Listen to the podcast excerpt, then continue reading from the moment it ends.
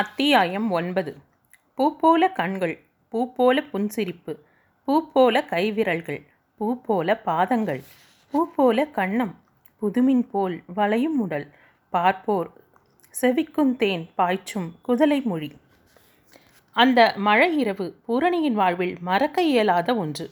அன்று அரவிந்தன் வெறும் மழையில் நனைந்து கொண்டு தன்னோடு வந்ததாக அவள் நினைக்கவில்லை. தன் உள்ளங்குழைந்து நெக்குருகி நெகிழ்ந்து ஊற்றெடுத்து சுரந்த அன்பிலேயே நனைந்து கொண்டு வந்ததாகத்தான் தோன்றியது அவளுக்கு. அந்த இரவில்தான் அரவிந்தனின் எல்லையற்ற மனப்பரப்பை அவள் கண்டுணர்ந்தாள். அந்த இரவில்தான் மீனாட்சி அச்சக உரிமையாளர் அவளை சந்தித்து தம் காரிலேயே திருப்பரங்குன்றத்தில் கொண்டு போய்விட்டு அரவிந்தனோடு திரும்பினார்.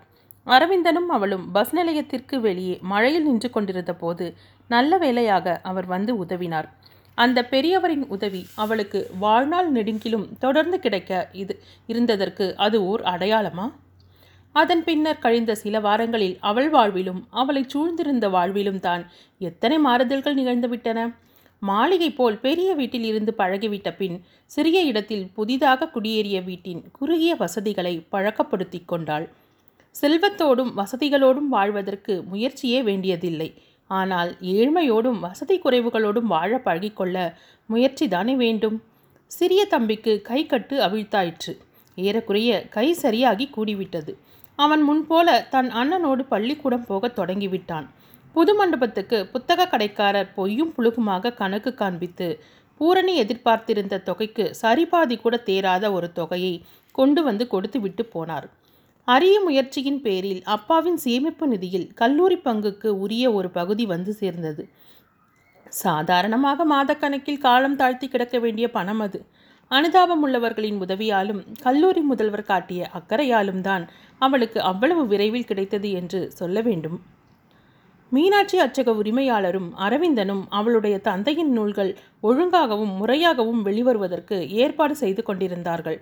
காலையில் வீட்டு வேலைகளும் மாலையில் மங்கையர் கழகத்தில் வகுப்பு நடத்தும் வேலைகளும் இருந்ததனால் பூரணிக்கு ஓய்வு அதிகமாக இல்லை. துன்பங்களையும் கவலைகளையும் நினைத்தே குமுறிக் கொண்டிருந்த அவள் மனத்தில் சற்றே அமைதி நிலவியது. மின்சார விசிறி ஓடத் தொடங்கிவிட்டால் அதில் உள்ள பிளவுகள் மறைந்து ஒரே சுழற்சி வட்டம்தான் தெரிகிறது. நிற்கும்போது தான் பிளவுகள் தெரிகின்றன. ஒரு செயலுமின்றி உழைப்பு முடங்கி கிடக்கும் போது தான் உலகம் பெரிய துன்பங்களும் மிகுந்த கவலைகளும் உள்ள இடமாக பிளவுபட்டு தெரிகிறது. உழைப்பு ஒரு நல்ல மருந்து. அதில் மனப்புண்களும் கவலைகளும் ஆறுகின்றன. சோர்வும் தளர்வும் ஒடுங்கி விடுகின்றன கமலாவின் பெற்றோர்கள் பெண்ணுக்கு நல்ல இடத்தில் திருமணம் பேசிக்கொண்டு திரும்பிவிட்டார்கள். அடுத்து எல்லா ஏற்பாடுகளும் தொடர்ந்து நிகழலாயின. கமலாவின் பெற்றோர் ஊர் திரும்பிய மறுநாளைக்கு அடுத்த நாள் மாலையே பிள்ளை வீட்டுக்காரர்கள் வந்து பார்த்தார்கள். கமலாவின் தாயாருக்கு உதவியாக உடனிருந்து வந்தவர்களுக்கு உபச்சாரம் செய்வதற்காக பூரணியும் அன்று அவர்கள் வீட்டுக்கு போயிருந்தாள். பூரணி தன் கைகளால் தானே கமலாவுக்கு தலைவாரி பின்னி பூச்சூட்டி பார்க்க வந்தவர்களுக்கு முன்னால் கொண்டு போய் அழகு பதுமையாய் நிறுத்தினாள். கமலாவை அழகு புனைவதும் அழகு பார்ப்பதுமாக அந்த ஒரு நாளை விளையாட்டுத்தனமான மகிழ்ச்சியில் கழித்தாள் பூரணி. கமலாவின் திருமணம் உறுதியாயிற்று. அதே தை மாதம் திருமணத்திற்கென்று நாளும் குறித்து விட்டார்கள் இது நடந்து இரண்டு மூன்று நாட்களுக்குள் பூரணிக்கு மிகவும் வேண்டியவர்கள் வீட்டில் இன்னொரு திருமணமும் அவசரமாக முடிவாயிற்று. ஓதுவார் கிழவர் பெரிய இடமாக ஆங்கில படிப்பு படித்து பெரிய வேலை பார்க்கும் பையனை தம் பேத்தி காமுவிற்கு பார்க்க முடியாது. அவருக்கு அவ்வளவு வளமான வசதிகள் எல்லாம் இல்லை. உறவுக்குள்ளேயே கோவிலில் தேவாரம் சொல்லி கொண்டிருந்த ஒரு பையனை பிடித்து காமுக்கு முடிப்போட்ட ஏற்பாடு செய்து விட்டார். கமலாவின் திருமணம் நிகழ இருந்த அதே நாள்தான் காமுவின் திருமணத்திற்கும் ஓதுவார் கிழவர் பார்த்திருந்தார். அவசரமாக போய் சேர வேண்டிய கடிதத்தை உடனே தபாலில் சேர்த்துவிட துடிக்கிறார் போல். அந்த தை மாதத்தின் முகூர்த்தங்களுக்குள் தத்தம் பெண்களை வாழ்க்கைக்கு அனுப்பிவிட துடிக்கும் பெற்றோர்களை தன்னை சுற்றிலும் கண்டாள் பூரணி. அப்படி அவசரப்படவும் துடிக்கவும் யார் இருக்கிறார்கள் அவளுக்கு? அவளுக்கு அவள்தான் இருக்கிறாள். ஓதுவார் வீட்டு திருமணத்திற்கு முன் தாம்பூலம் மாற்றிக்கொள்கின்ற அன்று அவளும் போயிருந்தாள். அப்போது ஓதுவார் வீட்டு பாட்டி என்னடி பொண்ணே இப்படி எத்தனை நாளைக்கு மதுரைக்கும் திருப்பரங்குன்றத்துக்குமாக நடந்து ஒண்டி பிழைப்பு பிழைக்கப் போகிறாய்? கமலாவுக்கும் எங்கள் வீட்டு காமுவுக்கும் உன்னை விட குறைந்த வயதுதான் என்பது உனக்கு தெரியுமோ இல்லையோ? இப்படியே இருந்து விடலாம் என்று பார்க்கிறாயா? யாராவது ஒரு நல்ல பிள்ளைக்கு கழுத்தை நீட்டிவிட்டு அவன் நிழலில் போய் இருந்து கொண்டு தம்பிகளையும் தங்கைகளையும் படிக்க வைக்கலாமே. இல்லாவிட்டால் இப்படித்தான் நீ மட்டும் தனிமரமாக நின்று கொண்டிருக்கப் போகிறாயா? உனக்கு உன் மனிதர்கள் என்று யார் இருக்கிறார்கள்? நீயாகத்தான் தீர்மானம் பண்ணிக்கொள்ள வேண்டும் என்று பூரணியின் அருகில் வந்து நீட்டி முழக்கிக் கொண்டு கேட்டாள். பூரணி ஏதும் பதில் சொல்லவில்லை. தலை குனிந்து மௌனமாக இருந்தாள். எதை வெளிப்படுத்துவதற்கு என்னிடம் வார்த்தைகள் இல்லையோ? எந்த இடத்தை பற்றி பேசும்போது என் வார்த்தைகள் வெற்றோசையாய் ஆற்றலற்று போகின்றனவோ? எந்த உணர்ச்சியை தேடும் போது என் சொற்களின் பொருளுணர்ச்சி மங்கி விடுகின்றதோ? அந்த உணர்வை அந்த இடத்தை இந்த பாட்டி விளக்கச் சொல்லி கேட்கிறாள். எப்படி விளக்குவேன்? எங்கிருந்து விளக்குவேன் என்று ஏங்கி குமைந்தாள் பூரணி. அன்று முழுவதும் இந்த எண்ணம் அவள் மனத்தை குடைந்து கொண்டிருந்தது. எலும்பு துண்டுக்கு அடித்து கொள்கின்ற நாய்கள் மாதிரி ஏன் இப்படி தானும் பறந்து கொண்டு மற்றவர்களையும் பறக்க அடிக்கிறார்கள்? இப்படி திருமணம் வளைகாப்பு குழந்தை குடும்பம் மறுபடியும் திருமணம் வளைகாப்பு என்று ஓட ஓட விரட்டுவது தான் வாழ்க்கையா? இந்த விதமான வாழ்க்கைக்குத்தான் நானும் பிறந்திருக்கின்றேனா? என்று நினைத்தபோது ஏதோ ஓர் உணர்வு. கல்லாக கனத்து பரவி அவள் நெஞ்சை இறுக்கி நசுக்குவது போல் இருந்தது. அன்று இரவு படுக்கையில் தலையணை நனைந்து ஈரமாகும்படி நெடுநேரம் அமைதியாக கண்ணீர் வடித்து கொண்டிருந்தாள் அவள். எதற்காக அழுகிறோம்? என்று அவளுக்கே புரியவில்லை. பூரணி ஒவ்வொரு நாள் மாலையும் மங்கையர் கழகத்துக்கு போய் அதே வழியாக திரும்பிக் கொண்டிருந்தாலும் நாள் தவறாமல் அரவிந்தனை சந்திக்க நேரம் இருக்காது அவளுக்கு. இரண்டொரு நாள் கழித்து கழகத்தும் வகுப்பு முடிந்து வீடு திரும்பும்போது அவனை பார்க்க நேரிடும். அப்படி பார்க்கும்போது சிறிது நேரம் பேசிவிட்டு வருவாள். சில நாட்களில் பகலில் அரவிந்தனை திருப்பரங்குன்றத்திற்கு வந்து அவள் தந்தையின் வெளிவர வேண்டிய நூல்களுக்கான கையெழுத்து பிரதிகளை வாங்கி கொண்டு போவான். இன்னும் சில நாட்களில் மங்களேஸ்வரி அம்மாளும் இளைய பெண் செல்லமும் வந்தார்கள். முருகனை தரிசனம் செய்துவிட்டு பூரணியின் வீட்டுக்கு வந்து பார்த்து பேசிவிட்டு போனார்கள். புதிய வீட்டில் ஓர் அறையை முழுவதும் புத்தகங்கள் எடுத்துக்கொண்டு விட்டன. அப்படியும் இடம் போதவில்லை. நெருக்கடியோடு சிரமப்பட்டு புத்தகங்களை அதற்குள் அடுக்கியிருந்தாள் புத்தகங்களை தவிர நாற்காலியை போட்டுக்கொண்டு ஒருவர் உட்கார இடம் இருக்கும் அங்கே. தம்பிகளுக்கு சாப்பாடு போட்டு பள்ளிக்கூடத்துக்கு அனுப்பிய பின் வீட்டு வேலைகளை முடித்துக்கொண்டு புத்தக அறைக்குள் நுழைந்து விட்டால் உலகமே மறந்து போகும் பூரணிக்கு. அப்பா சேர்த்து வைத்திருக்கும் அறிவின் உலகில் மூழ்கி விடுவாள் அவள். அப்படி மூழ்கினால்தான் தினந்தோறும் மங்கையர் கழகத்து வகுப்புகளில் தன்னிடம் படிக்கும் பெண்களுக்கு புது புது கருத்துக்களை சொற்பொழிவு செய்ய அவளால் முடியும். குழந்தை மங்கையர்க்கரசியால் அவள் படிப்புக்கு இடையூறு இருக்காது. வீட்டிற்குள்ளேயோ வெளியிலேயோ பக்கத்து வீட்டு குழந்தைகளுடனோ விளையாட போய் விடுவாள் அவள். சில சமயங்களில் கமலாவாவது காமுவாவது அரட்டை பேச்சுக்கு வருவார்கள். திருமணம் நிச்சயமான பின்பு இரண்டு பெண்களுமே வெளியில் வருவதை குறைத்து கொண்டு விட்டார்கள். அதனால் பூரணிக்கு கிடைப்பதற்கரிய தனிமை கிடைத்திருக்கிறது. அந்த தனிமையில் அவளுடைய மனத்தின் குறிக்கோள்கள் மேலும் நன்றாக மலர்ந்தது. தன் லட்சிய எல்லைகளை விரிவாக்கி கொண்டாள் அவள். திருமண நாளன்று பூரணி இரண்டு வீடுகளிலும் மாறி மாறி இருந்து உதவினாள். கமலாவின் வீட்டில் இருந்து அவள் செய்யாவிட்டாலும் செய்வதற்கு வேறு மனிதர்கள் இருந்தார்கள். ஆனால் ஓதுவார் வீட்டுக்கு திருமணம் ஏழை திருமணம் குறைவான ஏற்பாடுகளுடன் நடந்தது. பூரணி அங்கேதான் அதிக நேரமிருந்து உதவினாள். வந்தவர்களுக்கு சந்தனம் வெற்றிலைப்பாக்கு கொடுத்தாள். ஓடி ஆடி சாப்பாடு பரிமாறினாள். அந்த இரண்டு வீட்டு திருமணங்களிலும் எங்கு பார்த்தாலும் அவள் முகமே தெரிகிறார் போலவும் எல்லா காரியங்களிலும் அவளே முன்னின்று செய்கின்றாற் போலவும் வந்திருப்பவர்களுக்கு தோன்றும்படி பம்பரமாக சுழன்றாள் அவள். இரண்டு வீட்டு திருமணங்களுக்கும் வந்திருந்த எல்லோருடைய கவனத்தையும் கவர்ந்தவள் இவள் ஒருத்திதான். கமலாவின் கணவனுக்கோ வடக்கே எங்கோ வேலை. திரும்பவும் ஒரு முறை வந்து கூட்டிக் கொண்டு போக வசதிப்படாதாம். திருமணம் முடிந்த நாலாவது நாளோ ஐந்தாவது நாளோ கூட்டிக் கொண்டு புறப்பட்டு விட்டான். கமலாவை வழி அனுப்ப ரயில் நிலையத்திற்கு போயிருந்தாள் பூரணி. ஓதுவார் கிழவருடைய மாப்பிள்ளை உறவுக்காரராக இருந்தாலும் வேறு ஊர்க்காரர். தெற்கு சீமையில் ஏதோ ஒரு சிறிய ஊரில் கோவிலில் ஓதுவார் அவன். ஒரு வாரத்தில் அவனும் காமுவை கூட்டிக் கொண்டு புறப்பட்டு விட்டான். அன்றும் ரயில் நிலையத்திற்கு போயிருந்தாள் பூரணி. தோழிகளை வடக்கிலும் தெற்கிலுமாக வழியனுப்பி விட்டு திரும்பிய பொழுதுகளில் அவள் மனம் நலிந்து வருந்தியது. நல்ல கனவுகளை கண்டு கொண்டிருக்கும் போது யாராவது உடனுக்குடன் அடித்து தட்டி எழுப்பி விடுகிற மாதிரி அந்த பிரிவுகள் அவளை வேதனையுறச் செய்தன. என்னென்னவோ எண்ணினாள் அவள்.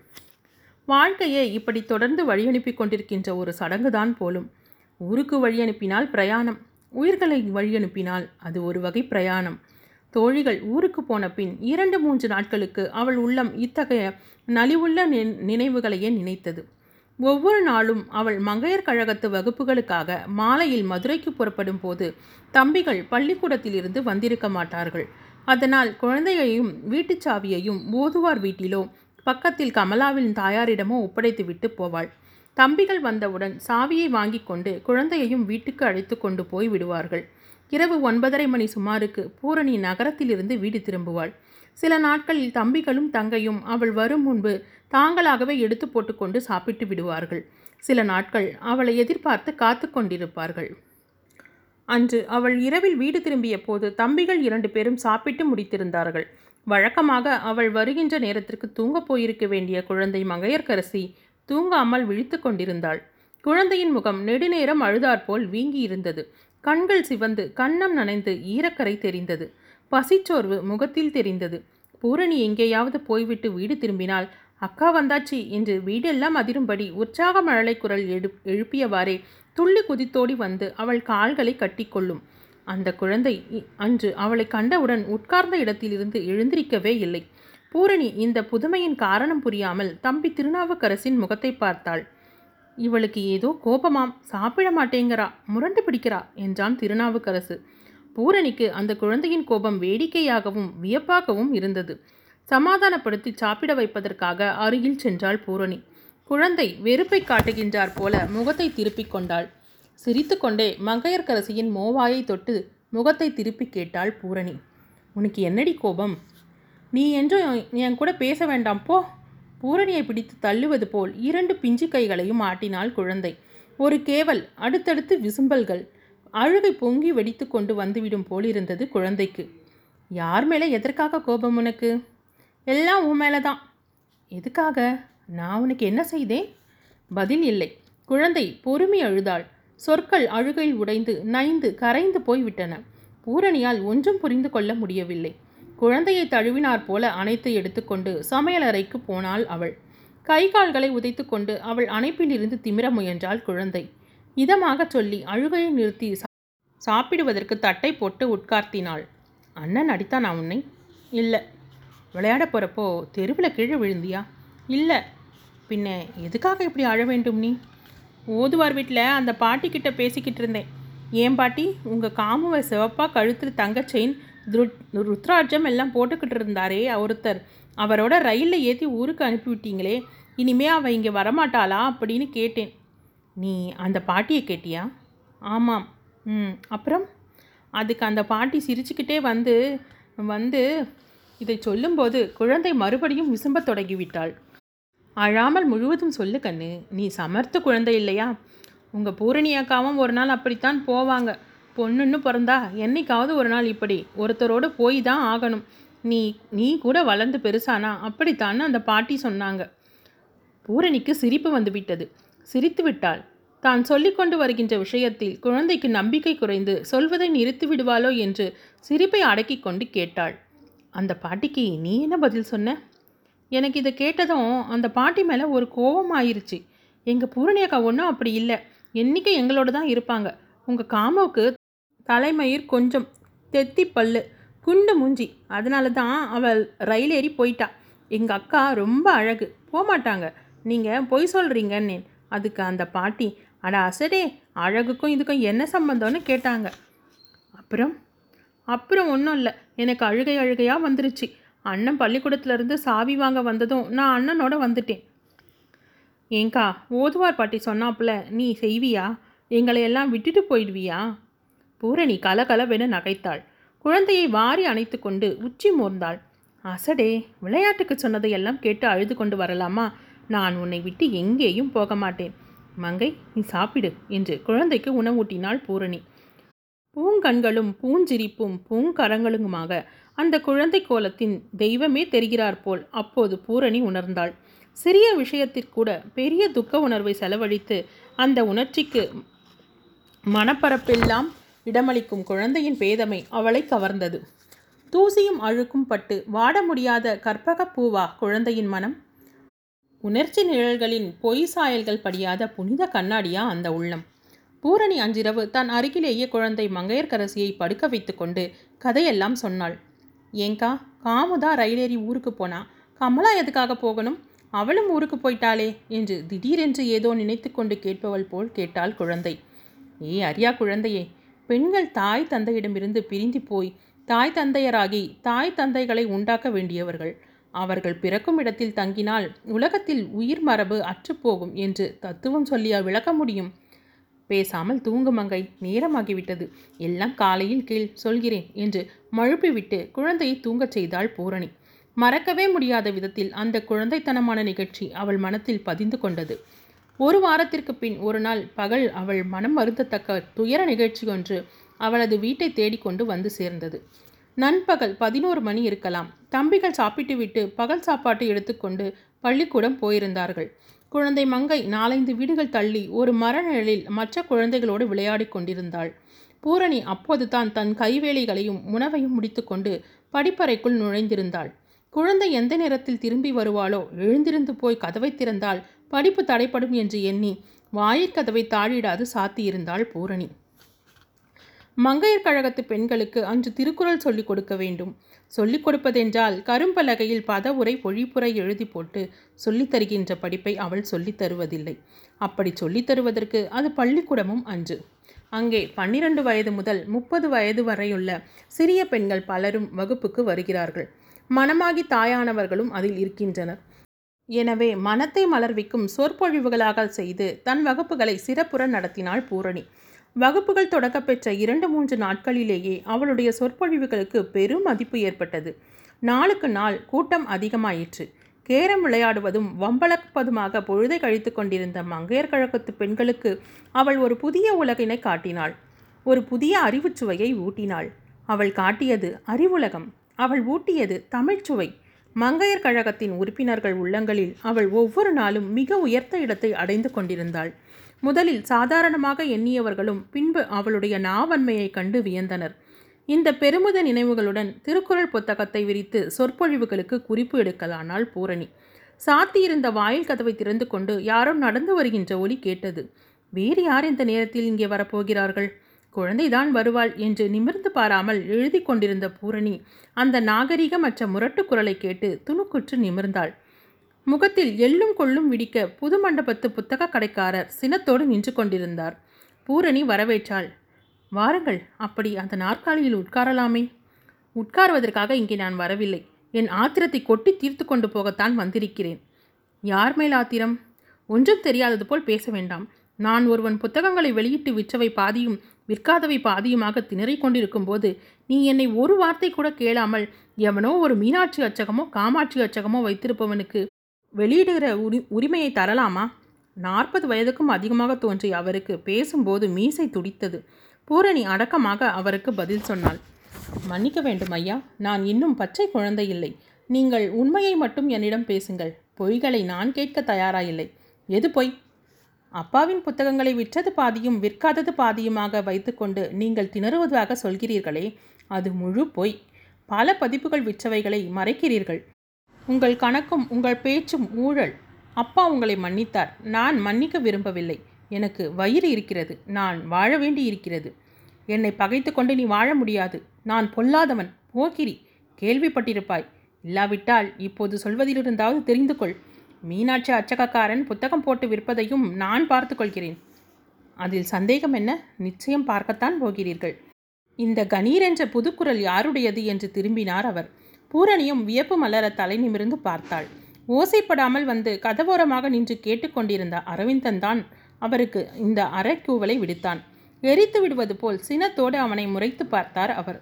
திருத்தி சரிபார்த்த அச்சுப்பிரதிகளை பூரணியிடம் காண்பிப்பதற்காக கொண்டு வந்திருந்தான் அவன். ஓஹோ நீயா? என்று உருமினார். அவனை தெரியும் அந்த மனிதருக்கு. வாழ்வில் அறம் வேண்டும் ஒழுக்கம் வேண்டும் பண்பும் நியாயமும் வேண்டும் என்று பேராசிரியர் அழகிய சிற்றம்பலம் தம் புத்தகங்களில் வரிக்கு வரி எழுதியிருக்கிறார். நீங்கள் அந்த புத்தகங்களை கொண்டே அவரை அறமின்றி ஒழுக்கமின்றி நியாயமின்றி ஏமாற்றினீர்களே. இவ்வளவு காலம் ஏமாற்றியது போதாதா? என்று அரவிந்தன் கூறிக்கொண்டே வந்தபோது அவன் முகத்தில் ஒரு பேயறை விழுந்தது. அவனுக்கு சில்லுமூக்கு உடைந்து ரத்தம் வழிந்தது. அவனுடைய இளமை துடிப்பு மிகுந்த உரமான கைகள் அந்த கொடியவனை கீழே தள்ளி பந்தாடி இருக்கும் ஆனால் அப்படி செய்ய விடாமல் தடுக்க பூரணி ஓடி வந்து அவன் கைகளை பற்றி கொண்டு விட்டாள். குறிஞ்சி மலரும்.